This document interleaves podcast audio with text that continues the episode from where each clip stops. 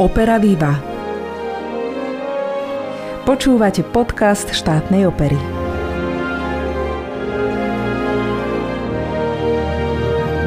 Zahraničná spolupráca štátnej opery má najbohatšie väzby na ďaleký východ, na Japonsko. Je to tak trochu netradičné už len v tom, že Japonsko si asi nikto z nás nepredstavuje ako krajinu, ktorá by disponovala opernou tradíciou a teda ani nejakým intenzívnym vzťahom k tomuto umeniu. Opak je ale pravdou. Platí to, že Japoncov európska operná tradícia zaujíma a dôkazom je už takmer 40 koncertných turné, ktoré umelci nášho divadla od roku 1999 v Japonsku absolvovali. V súčasnosti je základným pilierom našej vzájomnej spolupráce pani Dana Hashimoto, Slovenka žijúca v meste Sapporo. Aj preto je vzácnou hostkou nášho aktuálneho podcastu Opera Viva.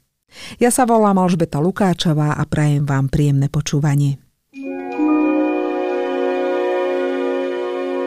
Danka, vitaj v našom podcaste. Je úžasné, Ďakujem že sa pekne. môžeme takto vidieť vôbec medzinárodne. Je to vlastne prvýkrát, čo nahrávame nie tak, že sme spolu v štúdiu, ale je to online, ja som na Slovensku, ty si v Japonsku, takže dúfam, že všetko bude v poriadku a ospravedlňujem sa za prípadnú zníženú kvalitu zvuku. Môže sa to stať tým prenosom, takže ešte raz vítajú nás.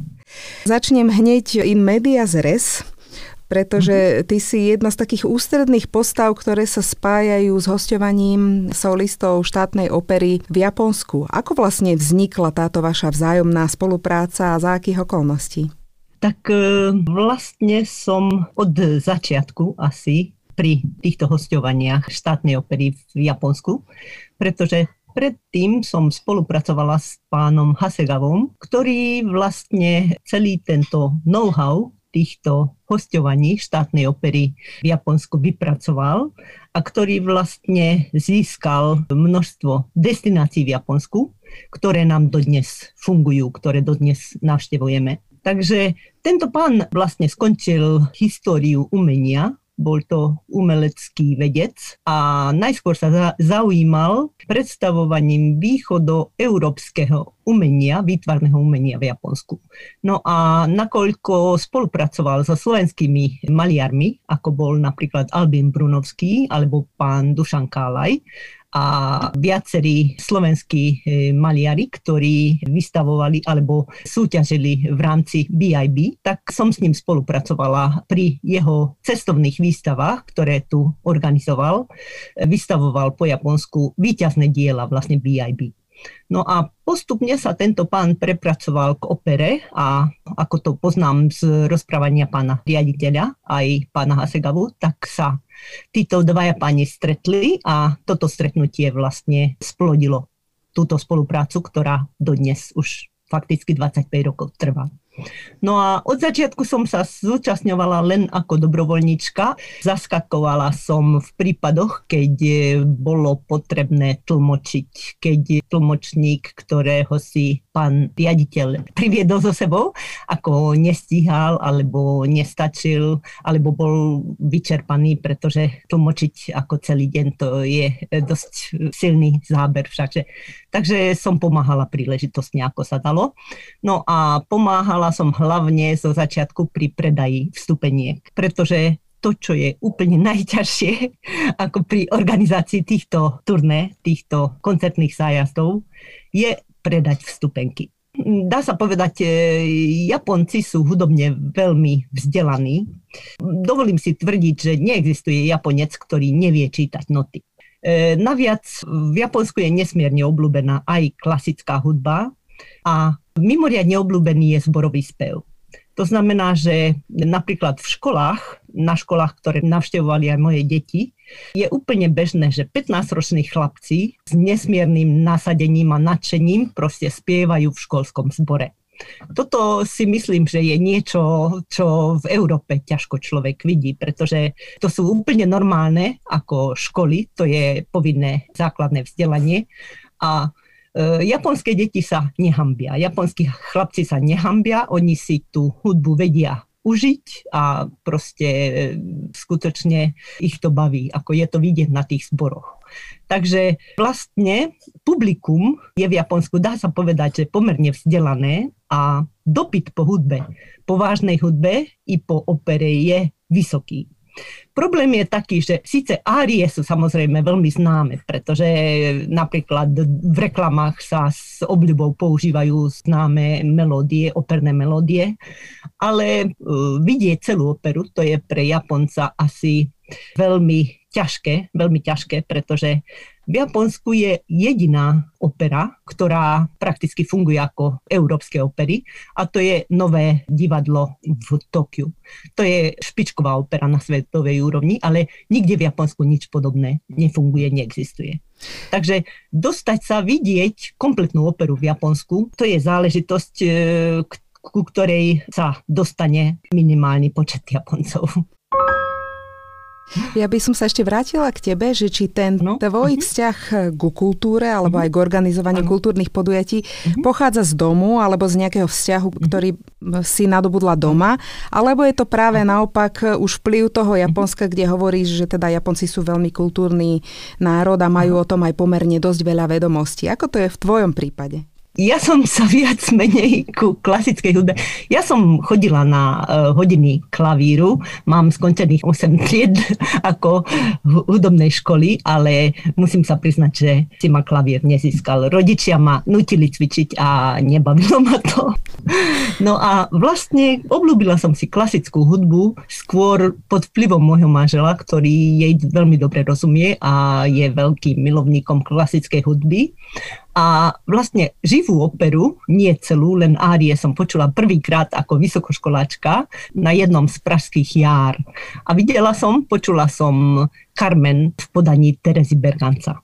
No a toto na mňa zapôsobilo tak, že proste som si operu veľmi obľúbila a začala som sa o ňu zaujímať. Ako to teda vyzerá taká príprava e, koncertného turné v Japonsku? Lebo určite tá príprava je dlhšia e, pred tým, ako samotné to turné. Takže toto by ma zaujímalo, že čo to obnáša, aký je ten plán, že dajme tomu, koľko tých destinácií by mali zvládnuť tí solisti, alebo sa niektoré veci aj improvizujú. Neviem, ako to je v Japonsku. My to nepredpokladáme z Európy, že Japonci v niečom improvizujú, ale skús nám to trošku priblížiť naplno robím vlastne tú, dá sa povedať, e, koordináciu alebo produkciu tých e, turné. Ja teraz asi 9. rok.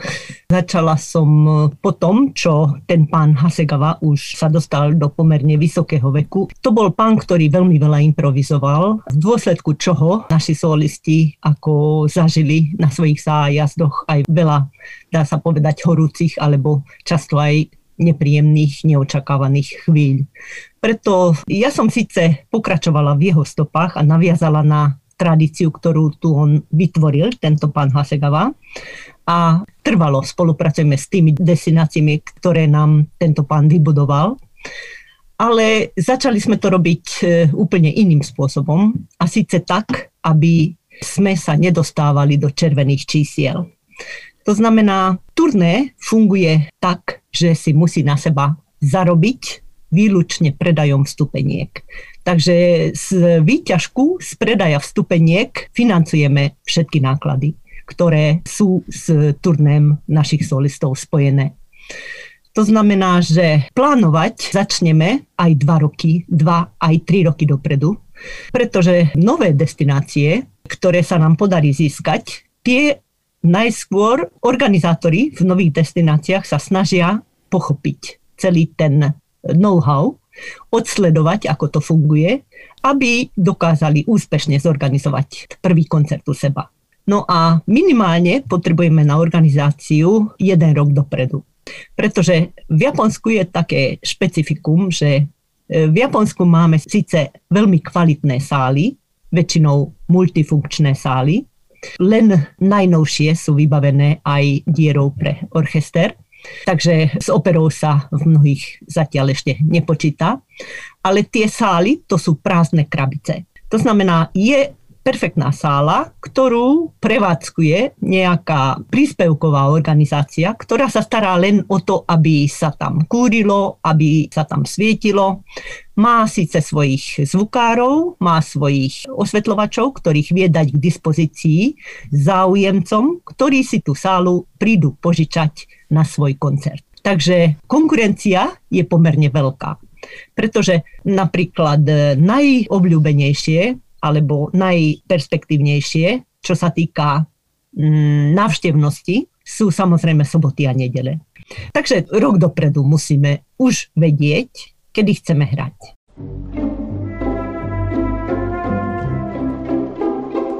Podľa ano. toho, čo hovoríš, tak ste veľmi úspešní, lebo tých koncertov ano. býva veľa. Viem, že naši solisti prídu teda skutočne vyčerpaní častokrát z tohto turné, že je to naozaj veľmi náročné, takže zjavne logisticky ano. sa vám to celkom dobre darí organizovať. Vďaka Bohu, ako darí sa nám a darí sa nám hlavne predať vstupenky. To je zorganizovať, kúpiť letenky, zabezpečiť ubytovanie, zabezpečiť dopravu. To nie je vôbec problém to sa proste dá urobiť veľmi jednoducho. Problém je predať predstavenie, nakoľko nemáme sponzorov. Takže vlastne ide o to získať pre našich solistov čo najviacej fanúšikov, ktorí navštívia naše predstavenia aj tento rok, aj budúci rok, aj o dva roky, ktorí budú ochotní robiť reklamu našim predstaveniam, ktorí ho vedia oceniť a vedia toto svoje nadšenie, tú lásku k solistom, k opernému umeniu, k tomuto typu predstavenia odovzdať alebo proste e, zdieľať s okruhom svojich priateľov, príbuzných a podobne. Vieš, Betka, ide o to, aby sme sa obrátili na správnych ľudí.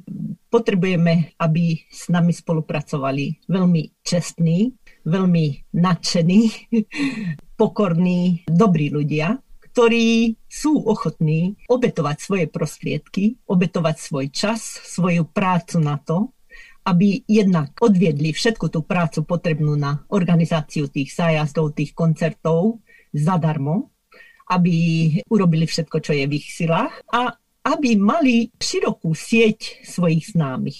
Ide o to, že pokiaľ to je dobrý človek, ktorý pre spoločnosť robí aj veľa iných rôznych dobročinných e, vecí, ktorý sa podiela vôbec napríklad na fungovaní obce alebo mestečka a podobne, takýto človek má široký okruh známych.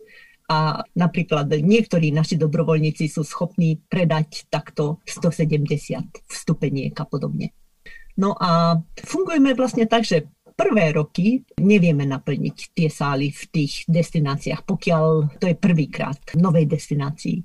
No ale postupne a skutočne pomaly a iste nám počet divákov pribúda. Takže v destináciách, kde spievajú naši solisti už napríklad 7. rok, alebo 10. rok, 15. rok, máme obyčajne vypredané sály. Tí diváci nám zostávajú verní to je zásluhou vašich solistov, pretože oni sú ľudskí a umeleckí skutočne také osobnosti, ktoré tu majú takých verných a nadšených fanúšikov, že títo fanúšikovia sú ochotní pre nich skutočne pre každého jedného z nich urobiť všetko. Urobiť maximum, čo, čo dokážu. Mňa by zaujímalo, ako sa pripravuje repertoár na tieto koncerty, že či naozaj v Japonsku je skôr záujem o taký ten populár, ako to my voláme, o tie známe operné árie, alebo sa dá už ísť aj s niečím náročnejším, menej známym, alebo dajme tomu aj s celou operou. Ako sa to pripravuje, od čoho to závisí? Obyčajne sa predstavenie skladá z dvoch častí. Prvá časť je skrátená opera, obyčajne 60 až 70 minút, známe árie, väčšinou z niektorej známej opery. A potom druhá časť je, to je 12 až 13 čísiel, to sú jednak árie z opier, potom operetné známe pesničky, piesne z muzikálov, alebo nejaké ľudové piesne, napríklad talianské kancóne alebo niečo podobné. A tú druhú časť tu určuje väčšinou pán umelecký vedúci ale prvú časť, obyčajne, konkrétne operné dielo si často žiadajú organizátori tunajších destinácií. Aké sú špecifika japonského publika? Predsa len operu považujeme predovšetkým za európske umenie a takého toho ano, ano. západného diváka vlastne poznáme. Vieme, ano. čo máme očakávať, aj keď tie mentality sa samozrejme rôznia. Ale ako je to ano. vlastne s ďalekým východom? Ako dovolím si tvrdiť, že Japonci sú hudobne kvalitne vzdelaní. No a naše publikum je trošku špecifické tým, že je veľmi rôznorodé. Máme v hľadisku často veľkú časť takých divákov, ktorí vidia operu prvýkrát. A to je aj trošku také naše poslanie, to je aj jednou z motivácií našich dobrovoľníkov dať týmto predstaveniam taký výchovno-vzdelávací rozmer. To znamená získavať pre operu hlavne mladých divákov, získavať ľudí, ktorí majú z nej taký strach, pretože taká celá opera, napríklad v tom tokijskom jedinom japonskom opernom divadle. Tam vstupné stojí podstatne viac než do viedenskej opery napríklad. Často 400-500 eur. Takže toto si môže málo kto dovoliť, aj vzhľadom k tomu, že musí ísť do Tokia za operou a podobne. Takže vlastne jedným z takých plusov našich predstavení je to, že je prístupná prakticky každému.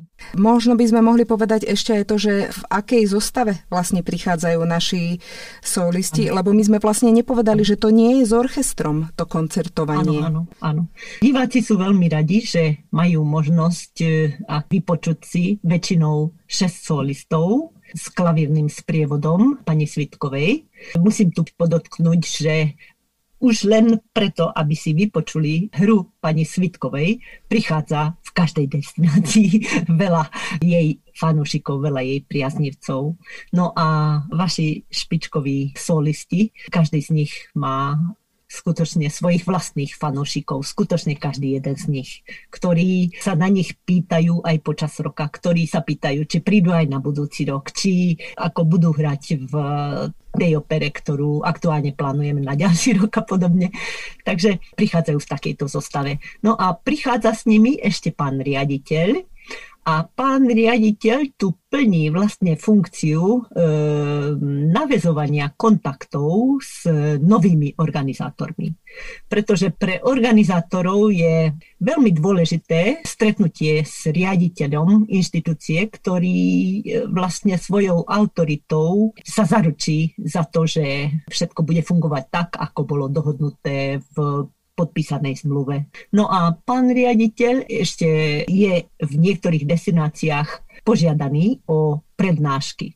Veľmi dobrý ohlas mali jeho prednášky o tom, ako funguje štátna opera nakoľko, ako som hovorila, v Japonsku je jediná štátna opera a ľudia v, e, mimo Tokia vlastne nemajú predstavu, ako taká opera funguje, napríklad finančne, ako sa financuje jej prevádzka a podobne.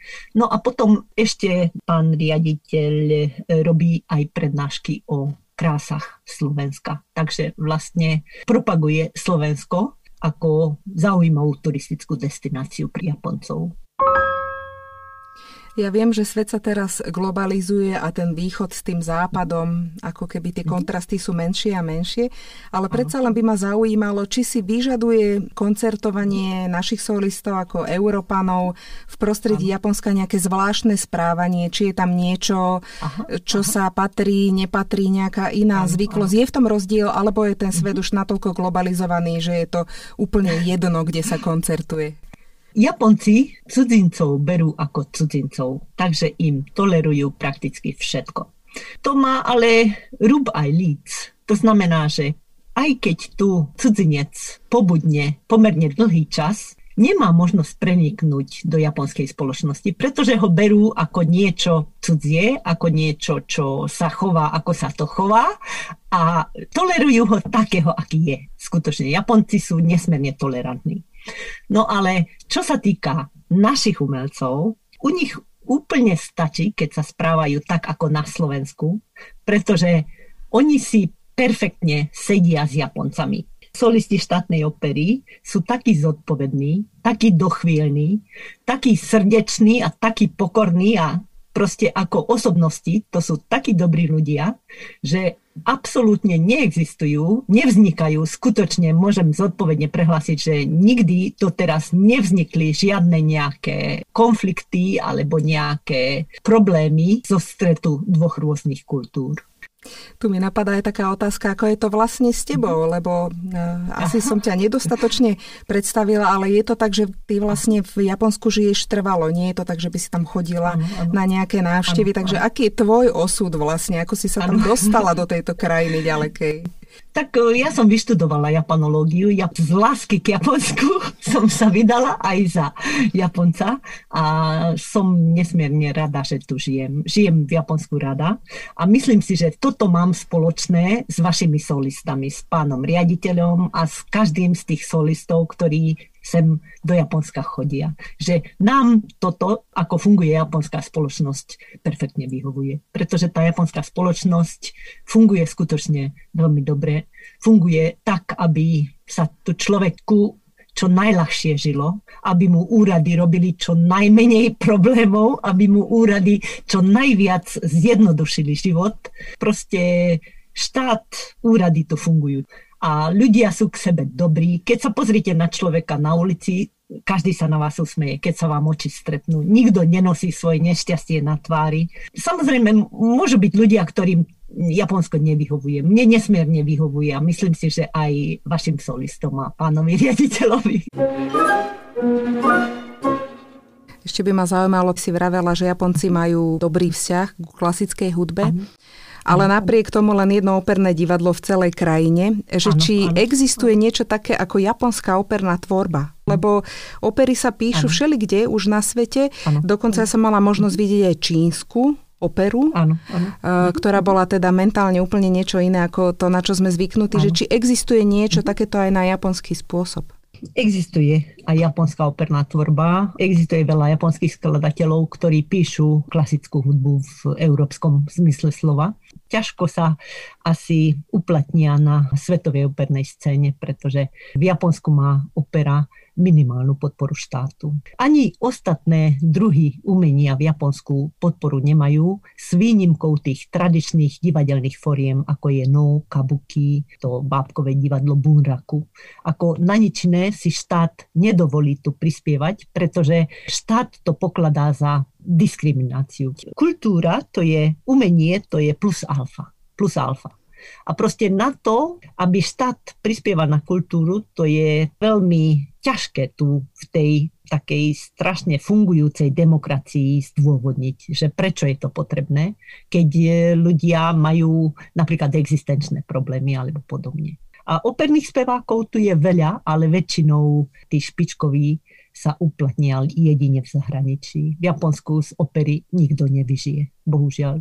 Vlastne aj športovci tu majú veľmi nízku podporu štátu, dá sa povedať, aj športovci, aj umelci. Keď si predstavíme, že v 60. rokoch ešte Japonsko bolo, až v 60. rokoch začalo prosperovať, v 60. rokoch sa tu zaviedlo všeobecné zdravotné poistenie, dôchodkové poistenie, to sú sociálne benefity alebo sociálne opatrenia, ktoré tu existujú od 60. rokov. Tak to je ešte prakticky krátky čas. Ešte mm-hmm. potrebuje Japonsko určite nejaký čas, aby sme sa dopracovali k tomu, aby štát mohol dostatočne podporovať umenie, šport, kultúru keď povieme, že Banská Bystrica má toľko a toľko obyvateľov a v Banskej Bystrici funguje štátna opera, tak z toho sú Japonci nadšení to je pre nich akože taká méta a podľa nich je už podľa toho Slovensko taká kultúrna krajina, že Japonsko sa jej nemôže po tejto stránke ešte dlho vyrovnať.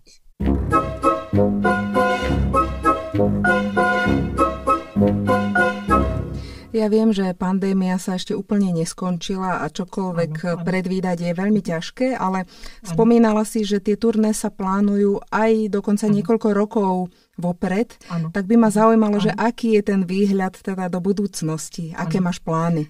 Áno, tak trošku som sa obávala toho, že tí naši dobrovoľníci, to sú väčšinou ľudia v dôchodkovom veku, ktorí si to môžu dovoliť vzhľadom k tomu, že už nemajú pracovné povinnosti, majú dostatok času a proste dostatok energie ešte k tomu, aby niečo urobili pre spoločnosť, konkrétne pre nás. No a tak som sa trošku obávala, že pokiaľ vypadnú z cviku, vynecháme rok, vynecháme dva roky, že už sa im k tomu bude ťažko vrácať. No a teraz tým, že už je ten čas, že pokiaľ budeme plánovať naše turné na budúci rok na koniec júla a začiatok augusta, ako to každoročne robíme, tak už musíme rezervovať sály. Tak som kontaktovala všetkých organizátorov vo všetkých našich destináciách a proste, aby som sa presvedčila, či sú ochotní pokračovať. Narazila som proti všetkým svojim očakávaniam na obrovské nadšenie a na radosť z toho, že opäť budú mať možnosť privítať vašich solistov a zorganizovať koncert. Evidentne im táto činnosť nesmierne chýbala a skutočne sa veľmi tešia na to, že budúci rok už to snáď bude možné realizovať opäť tak, ako sme to robili pred pandémiou. To je úžasné a vôbec téma našej spolupráce s Japonskom je veľmi košatá. Je to podľa mňa na niekoľko podcastov. Jeden by sme mohli dať aj naozaj, keď to bude aktuálne. No ale náš čas sa naplnil, preto by som sa ťa rada spýtala to, čo každého, kto je hosťom v našom podcaste a síce, čo si praješ vo svojom profesionálnom živote a čo v tom osobnom. Čo sa týka môjho profesionálneho života, ja tlmočím, prekladám a vyučujem cudzie jazyky. No ale nakoľko už mám svoje roky a najviac ma baví práve organizovanie zájazdov štátnej opery, tak si po tejto stránke profesionálnej prajem, aby sa nám v budúcich rokoch darilo v organizovaní koncertov v čo najväčšom počte nových destinácií. To znamená ako prajem si, aby sme úspešne pokračovali ďalej v tom, čo sme doteraz ako úspešne robili. No a v osobnom živote, tak prajem si, aby som bola zdravá, aby mi zdravie slúžilo a aby mi energia proste vydržala na to, aby som mohla tieto zájazdy štátnej opery naďalej organizovať. Asi toľko. No tak bodaj by sa to splnilo. Zatiaľ to vyzerá tak, že všetky hviezdy sú tomu naklonené. Takže veľmi pekne ďakujem, bolo to veľmi príjemné a pozdravujem do ďalekého Japonska. Ďakujem pekne, pozdravujem všetkých solistov a prajem veľa úspechov a všetko dobré divadlu. Hostkou dnešného podcastu Opera Viva bola pani Danka Hashimoto.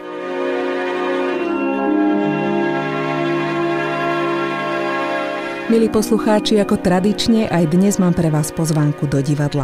Z ponuky, ktorá sa postupným uvoľňovaním protipandemických opatrení rozšírila, som pre vás vybrala komickú operu Don Pasquale. Je to dielo hudobne vytvorené v štýle bel canto, teda v duchu krásneho spevu a vokálnej virtuozity.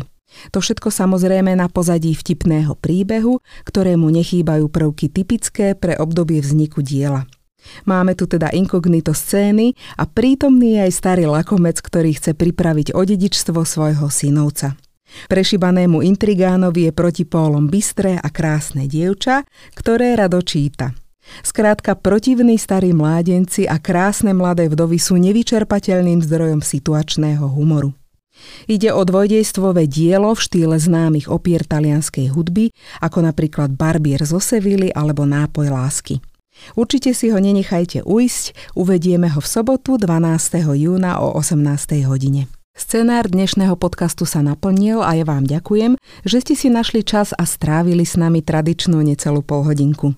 Moje meno je Alžbeta Lukáčová a už len pripomínam, že nás nájdete vo všetkých podcastových aplikáciách, na webe štátnej opery aj na sociálnych sieťach. Majte sa dobre, do počutia.